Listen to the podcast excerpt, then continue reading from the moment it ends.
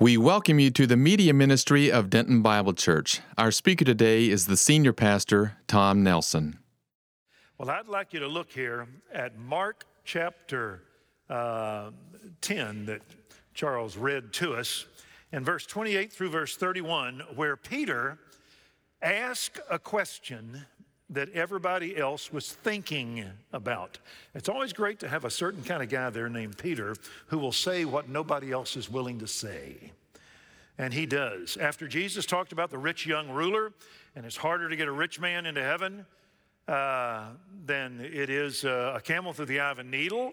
Well, Peter now chimes in in verse 28, and he says, Peter began to say to him, Behold, we have left everything and followed you. Meaning, what's in it for us? That what do we get out of this? All of us have asked that at some point.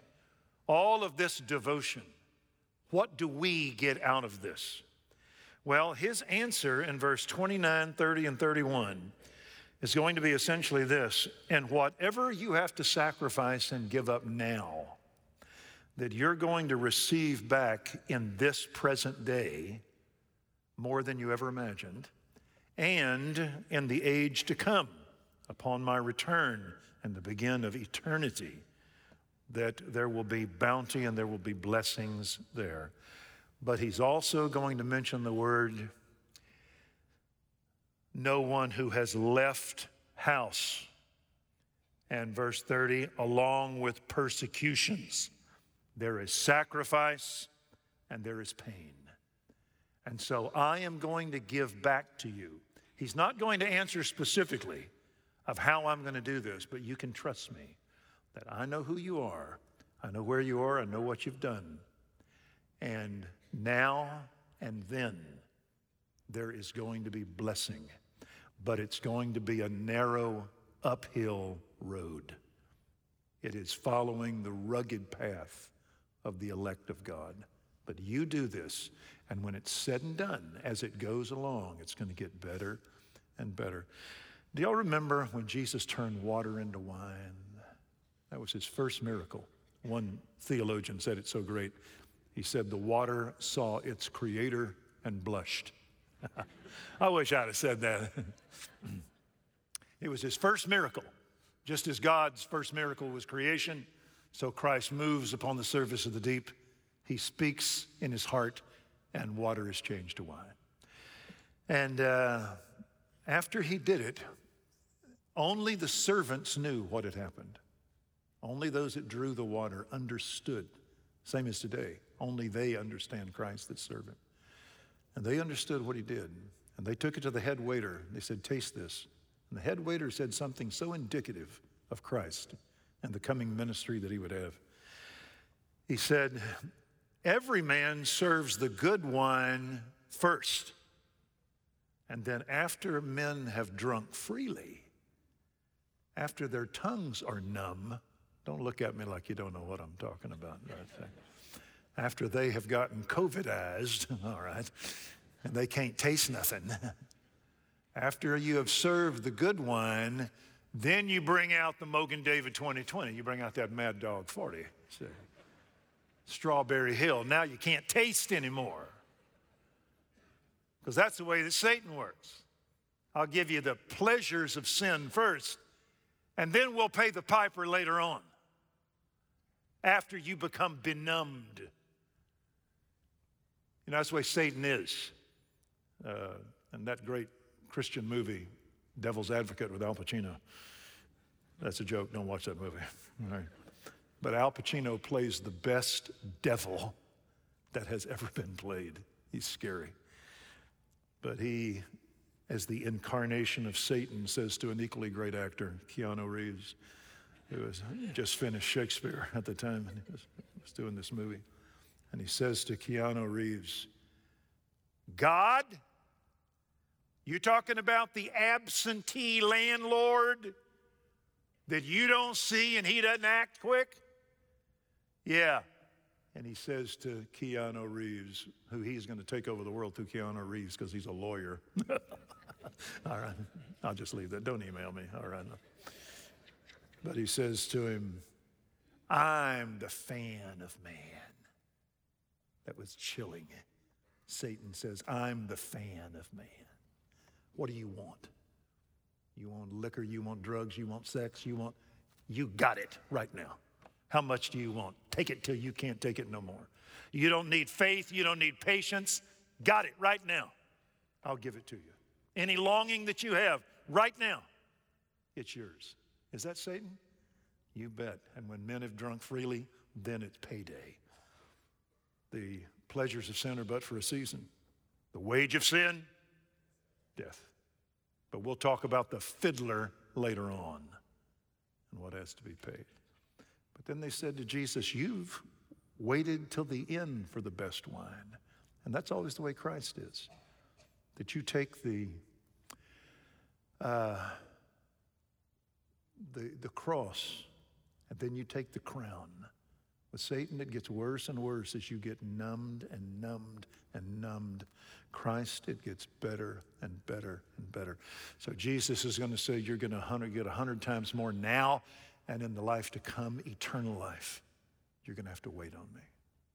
Well, let's watch what he says. What, is, what do we get out of this? He's going to say five things. He says in verse 29 that there are going to be sacrifices that you have to make. If you're going to serve me, there's going to have to be some, if you're going to make disciples of all nations, if you're going to preach to all creation, if you're going to go to uh, Jerusalem, Judea, Samaria, and the uttermost parts of the earth, that you may have to leave house, brothers, sisters, mothers, father, children, and farms for my sake and the gospel's sake.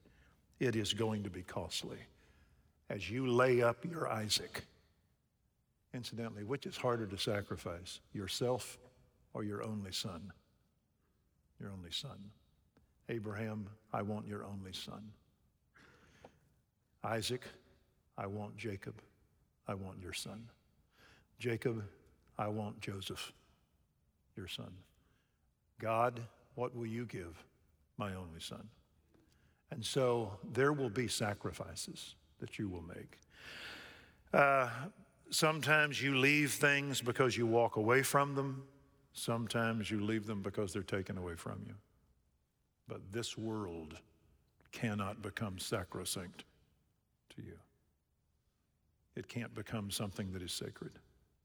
I am sacred not the world. There was a guy named C.T. Studd. He was an English Cambridge scholar and son of an English lord looking forward to service in the house of whatever. We got him, Nate. That's him in the 1850s. That's a young man, Charles S. Studd. And, or C.T. Studd. He was an English cricketer. He was one of the most famous athletes in England. He was a Cambridge scholar. He was of noble family, and he became a Christian through the ministry of Dwight Moody. And he went into missions, and that was unheard of for Cambridge men to give up their training to be the lords of England. He walked away from it and he went to China as a missionary. Matter of fact, he gave away his inheritance. He saved 5,000 pounds, and his wife to be said, No, give it. That's the kind of woman you want to marry. Okay. She said, Give it. And so he gave it to a fledgling institution at the time that was called Moody Bible of Chicago and got it going. And at the age of 70, you know what C.T. Studd then did? He became a missionary to Africa. He took off to Africa and gave his life there. And he had, he had a heart problem, and the pain was so intense it was going to sideline him. And so he willingly made himself dependent upon morphine. And he said, I can die on my terms, or I can die on death's terms. I will die on mine. And so he kept his heart out of pain until finally he died. And it was C.T. Studd who made the statement if Jesus Christ be God and died for me, then there is no sacrifice too great that I can make for him. John the Apostle said of missionaries, they went out for the sake of the name, accepting nothing from the nations, free of charge. Therefore, we ought to support such men as these. So they walked away from everything. Book of Hebrews says sometimes you don't just walk away, sometimes it's taken from you. Hebrews says this Therefore, he writes to the Jews that are becoming Christians, let us go out to him, outside the camp, bearing his reproach. Because here we don't have a lasting city, but we're seeking the city which is to come. I taught that message once over at the uh, Summerall Center when we were over there years ago, and a Jewish doctor who had become a Christian came up to me and just took my hand and held it and tried to thank me because he understood what that verse meant. Let us go to him outside the camp. Rejected by the sociological structure of the time, bearing his reproach, you've got to leave your family. And he did it. He became a doctor, became a Christian, and his family turned his picture to the ground and they turned his picture to the wall. And he, his eyes filled up with tears because he knew what that meant. And so sometimes it's taken away. The Apostle Paul said, Whatever things were gained to me, these things I have counted as loss for the sake of Christ.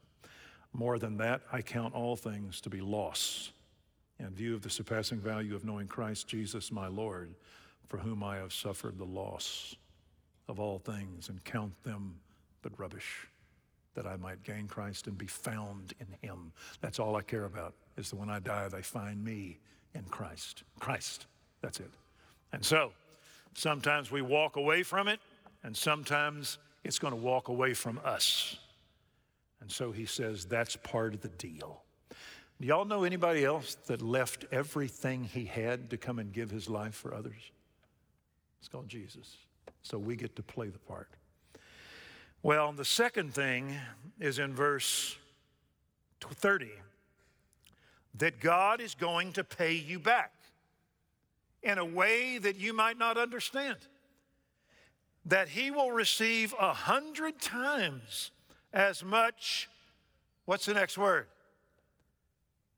In your Bible, in English, in letters. He will receive a hundred times as much now. You don't have to wait for pie in the sky. He'll receive a hundred times as much now, in the present age. The Greek says, now at this time. He'll receive houses and brothers and sisters and mothers and children and farms. In other words, you may lose a family and a culture, but I'm going to give you a bigger one. I'm going to give you what you don't even understand. If Jesus had said to them, I'm going to give you the family of God and the body of Christ, they would have no idea what he was talking about. I'm going to give you a brand new family. Incidentally, a little hermeneutical observation. What word did he leave out in verse 30 that he put in verse 29? 29, house, brothers, sister, mother, father, children, farms. Verse 30, house, brothers, sisters, mothers, children, farms. He left out the word fathers from verse 29 mother or father or children or farms. Why? Because now you have a new father. Who's your new father? God. He'll take care of you. So you're going to begin a relationship with God. Let me show you something. Go to your right to Acts 4. This is something that's old time to us but it's brand new to the Apostle Paul and everybody else.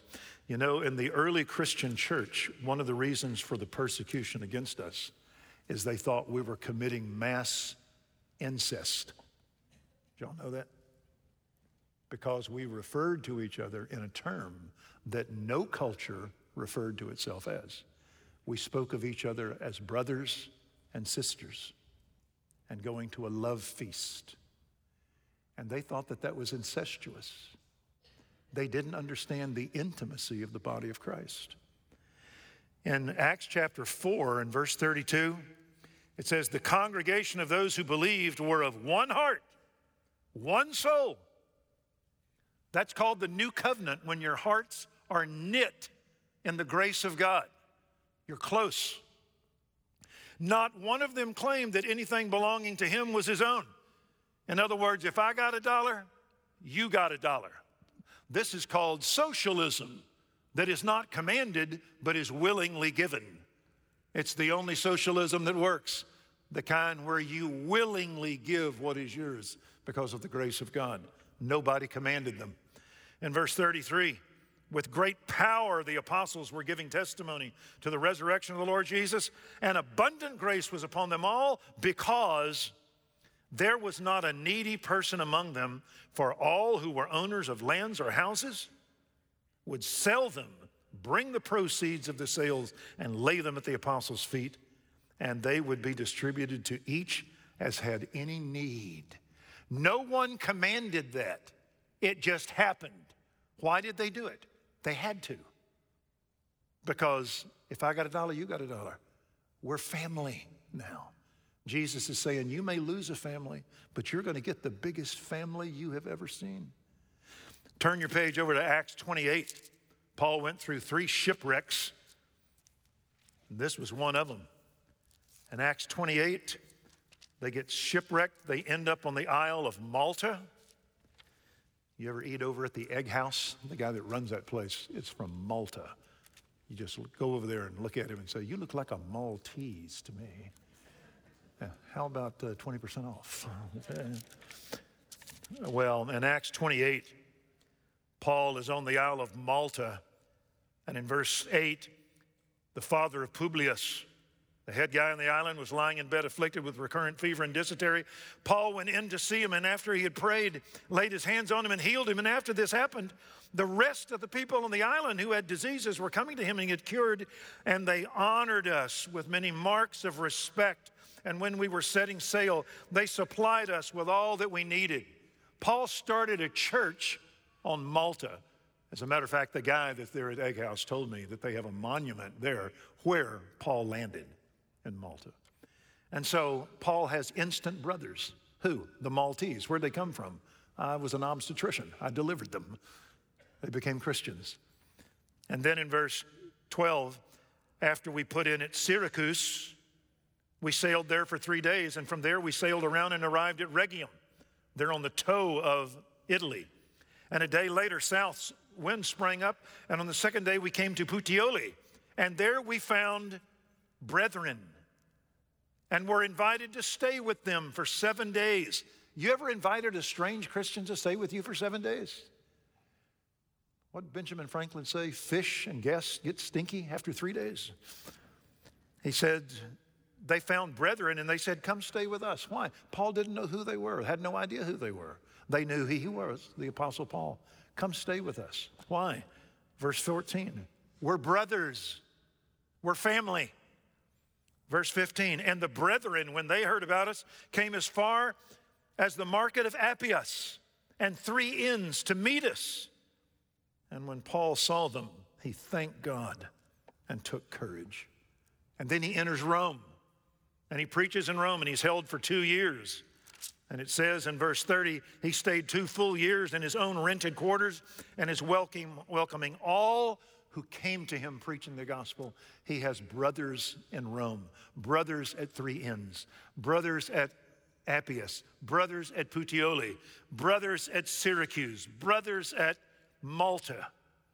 Just like Jesus said, Paul would write his letters and he would say to the saints and faithful brethren who are at Ephesus.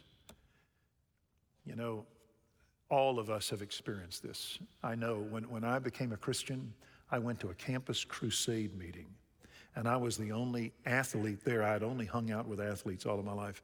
And here were Kendall types, all right? They were normal people. And I found a bond in them that I didn't find among athletes.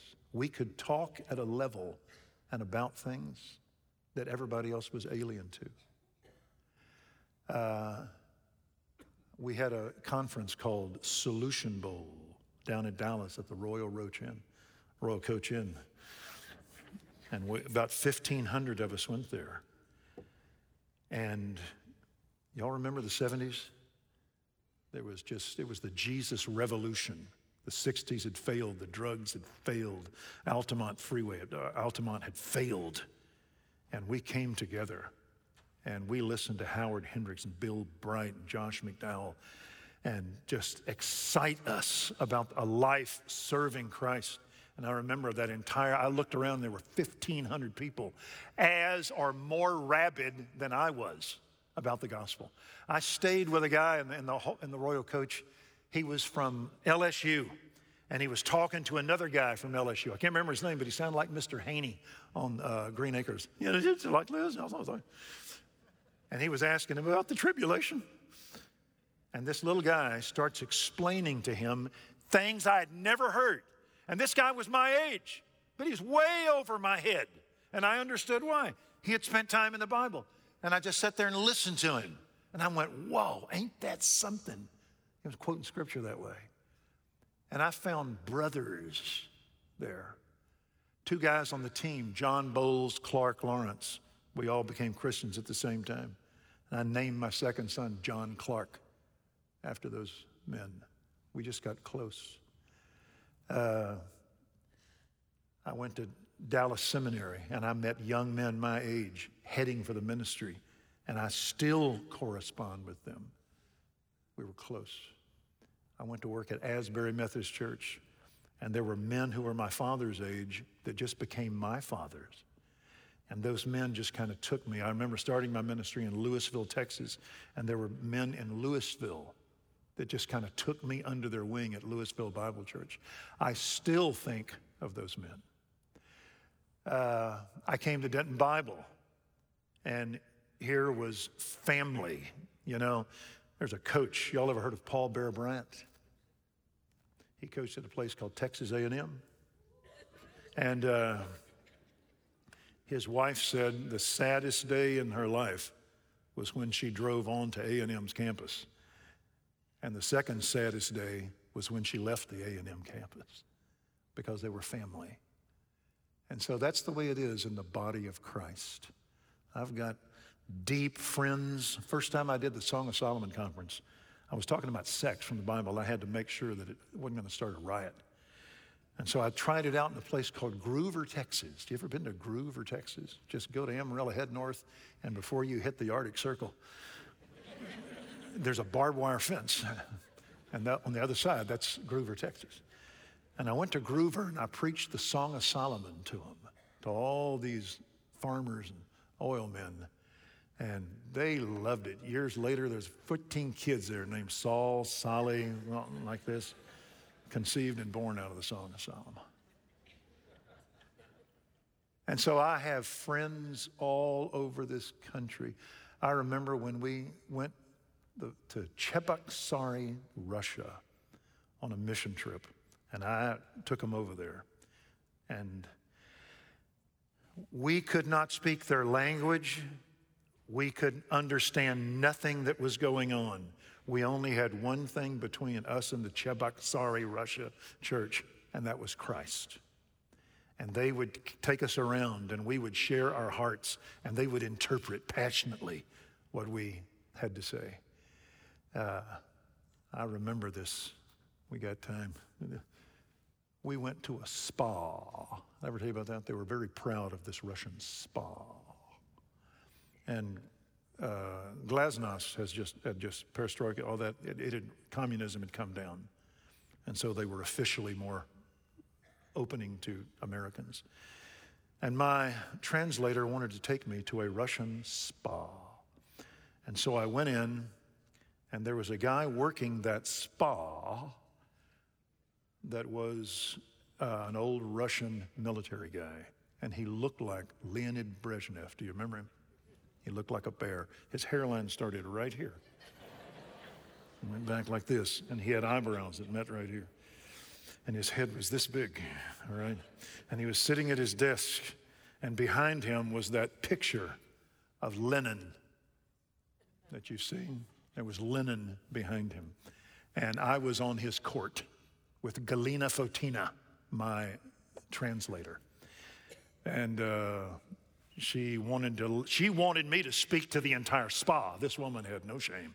All right i want you to speak to all this spa.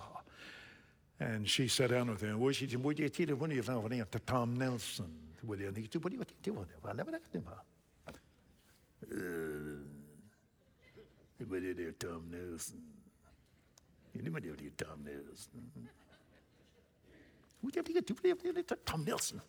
Tom nelson and then he looked at me and he says to her, You better put Nietzsche. Does Tom Nelson read Nietzsche? Y'all know who Nietzsche is? Yeah.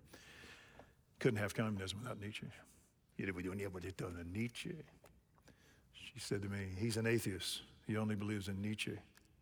And I said, You tell him that Nietzsche was uh, typing a thesis on why he didn't believe in language.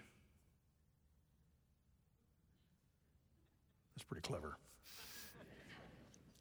And she went, Utam niels när det nytt, you put the other one in the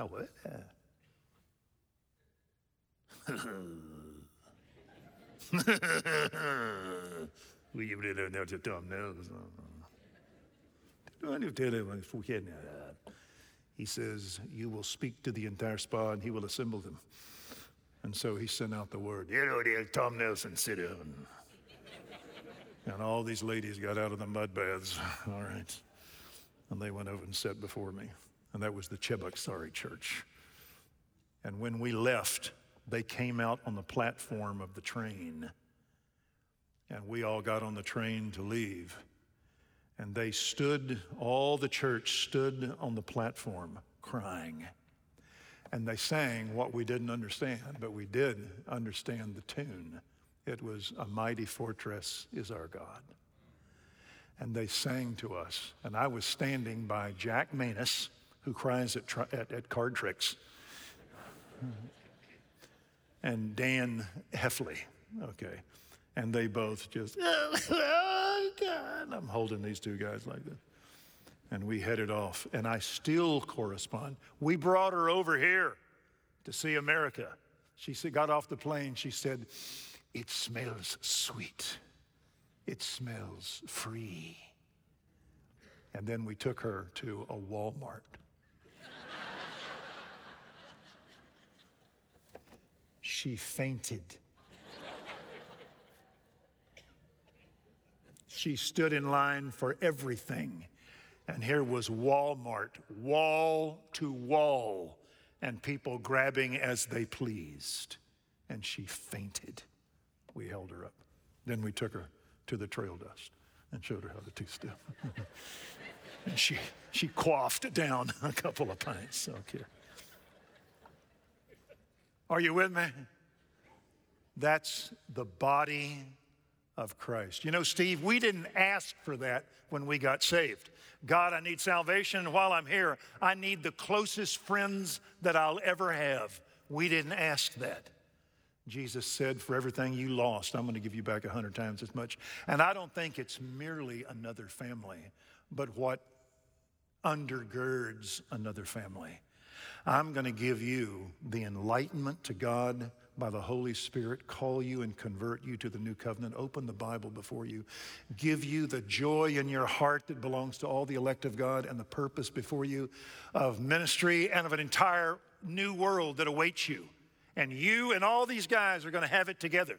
And you're all going to open your Bibles. You're all going to be able to pray. You're all going to be able to sing. You're all going to have a life that no one else in the world has but you. And you're going to have it together. And so God says, I'm going to give you back stuff that is beyond your ability to pray, that you never prayed for something like this because it is so great. How many of you in your old pagan lives prayed, God, I really need the baptism of your Holy Ghost to enlighten my heart and put the law as a covenant on my heart where I will be brought to obey you by your will? Did anybody pray that as a pagan? No, but God gave it to you. God, I need a cause so high that I will willingly die for the eternity of knowing Christ. Did anyone ever pray that in your pagan days? God, would you give me the ability to turn my life around so I can take all my former buddies and get them out of the lake of fire and get them into heaven? Did anybody ever pray that? It was beyond you. And God says, I'm going to give you beyond your wildest dreams. I'm going to give you what you have not only never prayed, I'm going to give you what would have sounded alien to you. I'm going to make hell heaven for you. Isn't that something? And so, you're going to have that right now. You keep looking here, and in verse, uh, where am I? Oh, here we go. Mark 10 and verse uh, 30, at the end of the verse, there'll be houses, brothers, sisters, mothers, children, farms, along with, what's the word? Persecutions. You're going to gain a family in verse 30a, and you're going to gain an enemy. So be ready. You're going to gain a brand new enemy. The guys that you thought were your friends are going to turn on you real quick if you don't watch it. Now, that's part of the deal. Those are the dues. Peter said, They are surprised that you don't run with them in the same excess of dissipation and they malign you. Why won't you get drunk with us anymore? I don't want to. Why don't you want to? It's wrong. How do you know it's wrong? Jesus said. So you're not going out with us no more. No. You're not going to the gladiatorial games with us. No. You're not going drinking with us. No. You sorry, weak, ignorant, stupid, disloyal, and on and on and they malign you. Listen to what Jesus said is coming. John 17, 14, I have given them your word, and the world has hated them because they are not of the world, even as I am not of the world. Would y'all agree that culture is never at rest? Culture is always moving because it's built on man's ideas. Culture is never at rest. The church never moves if it's done right. Because we're not listening to what the culture says. I'm not listening to what a bunch of washed out commies said in 1923 in Frankfurt, Germany, that gave us the critical race theory. I don't care what they said. I want to know what God said. Culture is moving, Christianity is an anchor of the soul. And as a result, we hold up a Bible before anybody that says this is final truth and this Bible judges you. Uh, we are those that say, uh, we have the way, the truth, and the life. No one comes to the Father but by me. We have final, right, and wrong. I'm this, that's wrong. Why? The Bible says. People ask me, what do you think about homosexuality? What do you think about lesbian? What do you think about transgender? What do you think about abortion? What do you think about all this stuff? And I stop them and I say, wait a minute. Let's get some assumptions out of the way. I'm a Christian, a Christian. Christ is the title given to the second person of the Trinity that came to earth in the womb of Mary, and God united himself with humanity, and he is called the chosen one. And he is the only one who, as God and man, can die upon a cross and be punished for our sins, made to be seen, and that he rose from the dead victoriously and ascended to glory. And the third person of the Trinity now takes his knowledge and bestows it upon those God chooses, where they by can become enlightened to the Word of God and spend eternity with him. Can you dig it? Denton Record Chronicle. All right. Are you with me? Now, that being said, when you ask me what I think about something beyond reason and science, that's what I'm going to tell you, is what the Bible says. I don't argue with men who create the universe and rise from the dead. I go with what they say. So when you ask me, what about homosexuality? What about divorce? What about this and that and that? You're asking me what I've read. Can you dig it? I'm going to tell you what it says in black and white. That's what it says. And so we're the people that run around and are able to judge our society and say that is wrong. Does society particularly like that? No. And we are able to say what is waiting on them. it is the lake of fire. Nice guys finish last, bad guys go to hell. And that's the fact. And so we're able to say that to them. We are natural enemies of philosophy, where man goes into himself to find ultimate truth. We don't go into ourselves, we go outside to what God says. We are the natural enemies of society built on that psychology and sociology that are the fruit of the tree. We are the natural enemies of human religion Hinduism, Buddhism, Taoism, Shintoism, Islam, yada, yada, are man trying to work his way to God. Biblical salvation is God coming down to man to bring man back to him. And so we are the natural enemy of that.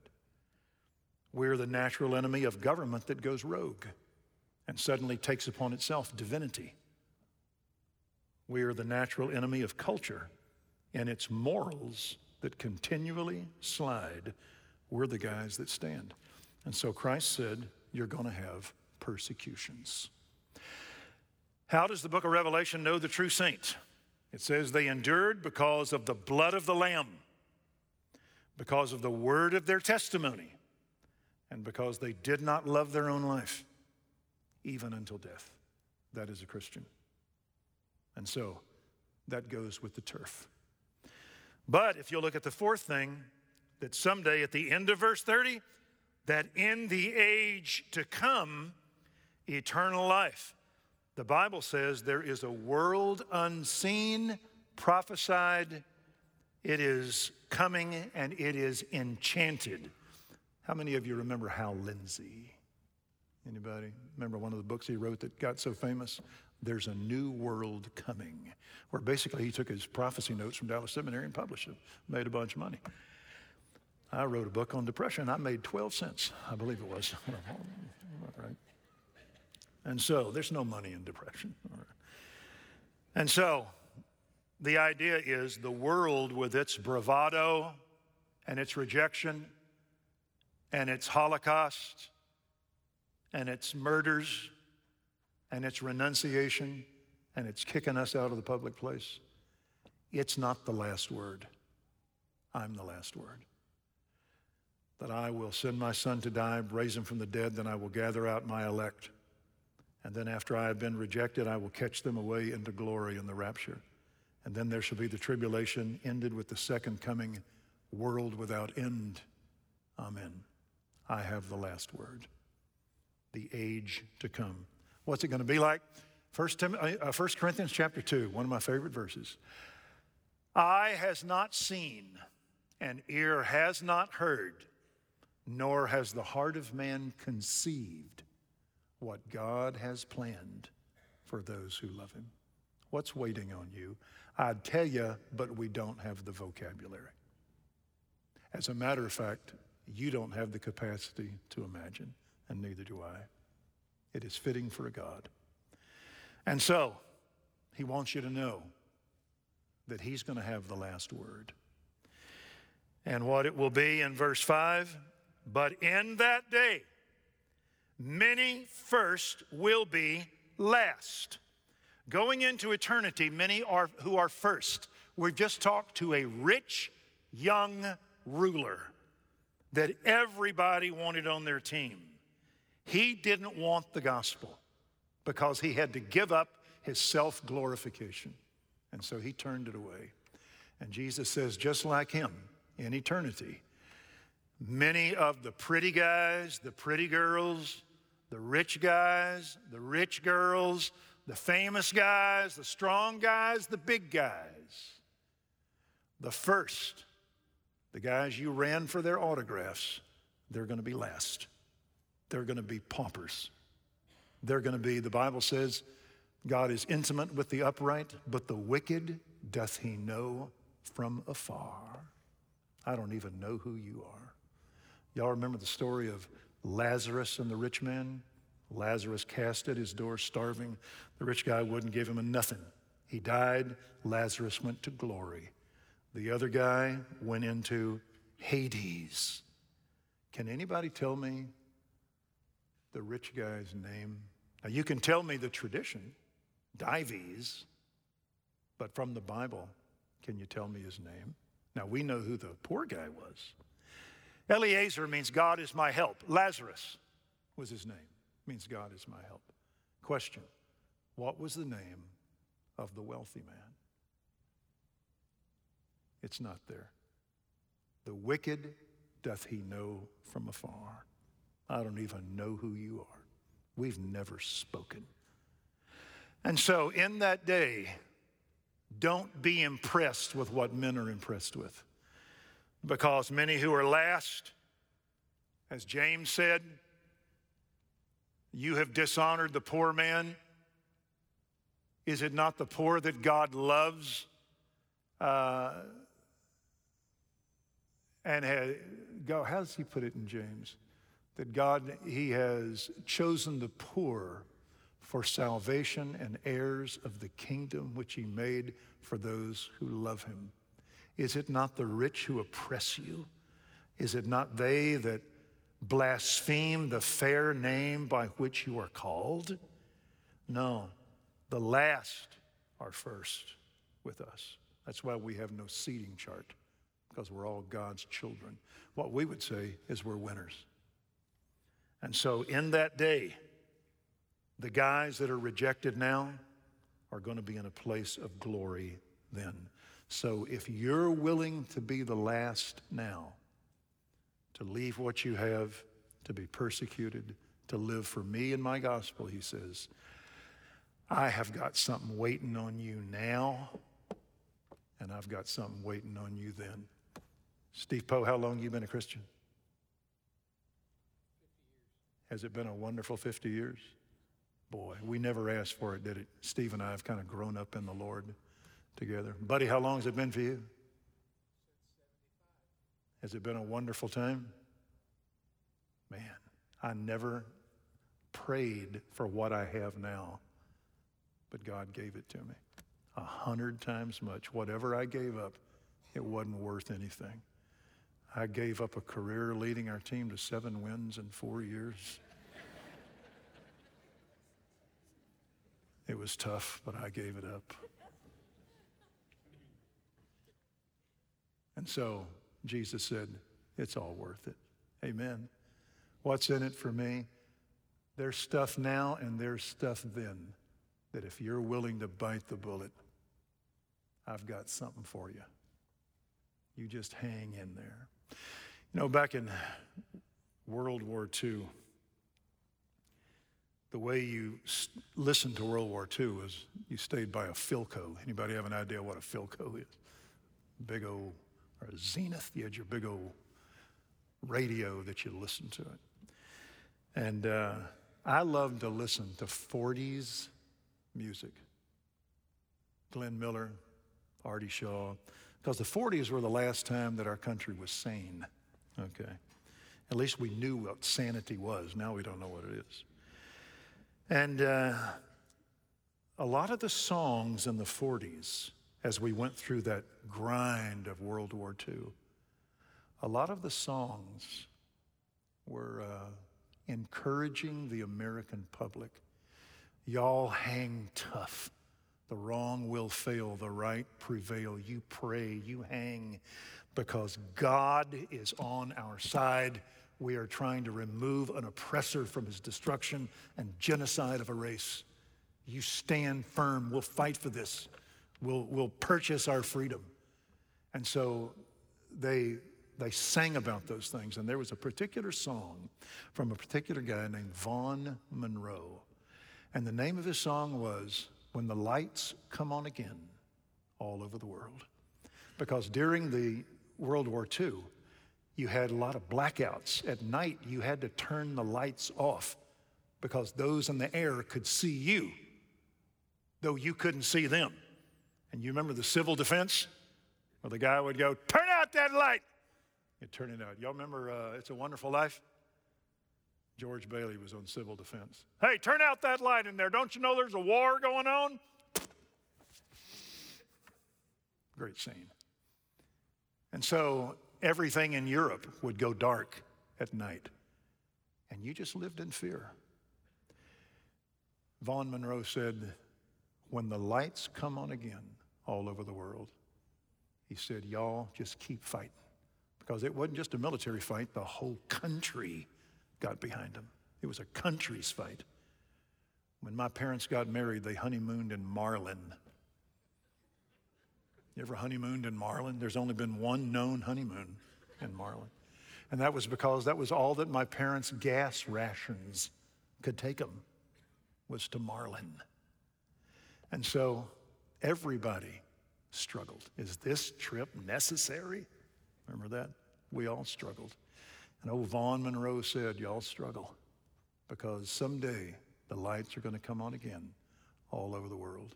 Y'all struggle. I've read ahead. We're going to win. We're going to win. Let me tell you something about the culture we're in right now. Here in a little bit, there's going to come a fecal storm. I could give you the Greek term on that. But there's going to come a big fecal storm. A guy named Carl Trueman wrote a classic work on the emergence and triumph of the modern self. He said, There has never been the case of a country that removed the sacred from their understanding that has survived. None. And we're doing that. Amen. I'm sorry y'all are born during this time. I am too, but it's happening. And don't think Babel ain't going to come down. Educationally, and violence, and morality, and the arts, and common decency, it's coming down. The proudest I have ever been of this church was a couple of months ago. We had a woke in the gospel conference, and we took our stand right here. And we spoke. Five men spoke seven times and said the same thing. Ain't gonna work because it ain't Bible. This is the Bible. This what's gonna be done, and it ain't being done. And you can't take God out from a culture and expect that culture to stand. You're not gonna get rid of racism, just like you're not gonna get rid of a, of a fire by dousing it with jet fuel. It's not gonna work. And that's what the critical race theory is.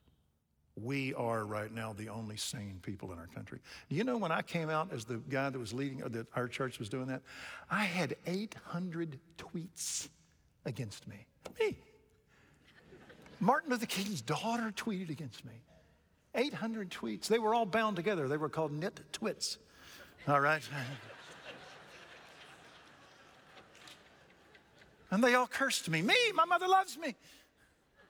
Simply because I had the audacity to say that atheism ain't going to give us a moral solution. That was brilliant. And we stood. And I told my wife before that happened, I said, you know, if I die Monday, I die happy. Because we got to say what's got to be said. And we said it against the culture, against the country, against evangelical Christianity. We stood like uh, Gary Cooper at high noon. Is anybody with me? Everybody was heading for the bars. They were running. Our church stood. And we got, yeah, applaud yourself. And there's going to be a day when they're going to be brooming off the feces that you are going to look real smart because you stood. And that's what you got to do. And so you just keep hanging on until the lights come on all over the world. Listen to what our fathers and our grandfathers listened to. Look at what they looked at, to the words of Vaughn Monroe.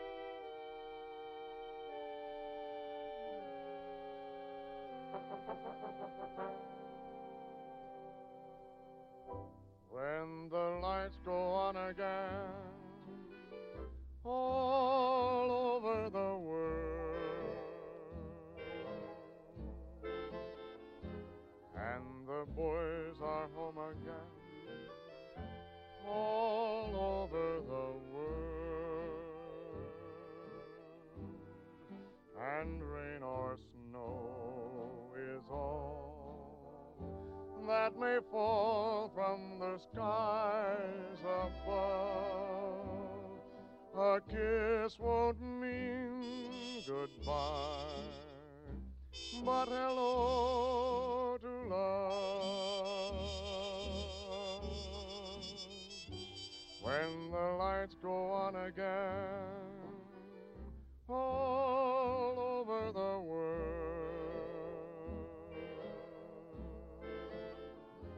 and the ships will sail again all over the world.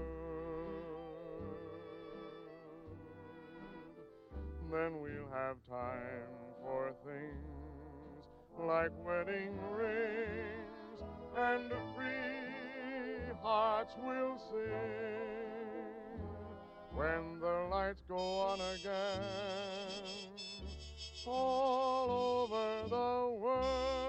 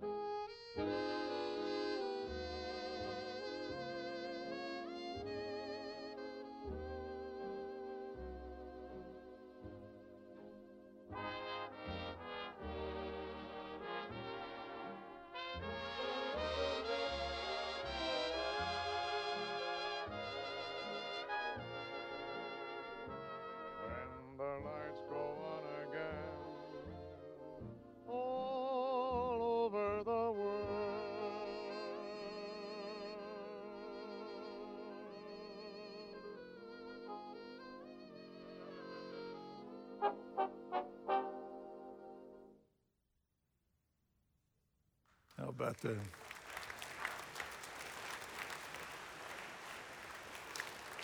You know what picture moved me more than all those pictures? It was a Thanksgiving painting for Saturday Evening Post by Norman Rockwell. It's the end of the war, it's 1945. Do you notice how he pictures it like a cornucopia? They're surrounded by fruit, surrounded by vegetables, and in the middle, there is peace. When you look at that GI, he's still in his uniform. He just got home. You notice how he's sitting? How's he sitting? Like a little kid, like a little boy, because he'd sat in that chair a hundred times, peeled potatoes with his mother. But if you look at his face, he's not a little boy anymore. He's a grown man now. And you see his mother that is peeling spuds there with him. And she's, her hands are quiet. He's telling a story. She's just listening with a faint smile. She's not saying anything. She's just looking at something. What's she looking at? Her boy's home. My boy is home. Jesus said, You believe in God, believe also in me. In my Father's house are many mansions. If it were not so, I would have told you. I go away to prepare a place for you. And if I go away, I will come again. And I will take you to myself, that where I am, there you will be also. You, plural. When we all get to heaven. So you hang on. Father in heaven, we thank you for this 4th of July where we remember the awful price that we have paid to be able to turn the lights, leave the lights on if we want to. And that there is a devil and he stands against God and whatever God has created. And that means the creation and man, children in the womb, human life, and right and wrong that govern men and the fear of God. And so he's out for us. And he has marginalized us and you and your word. but you serve the best wine last. First, there is the cross, and then there is a crown. And so we will thank you. In Jesus' name, amen.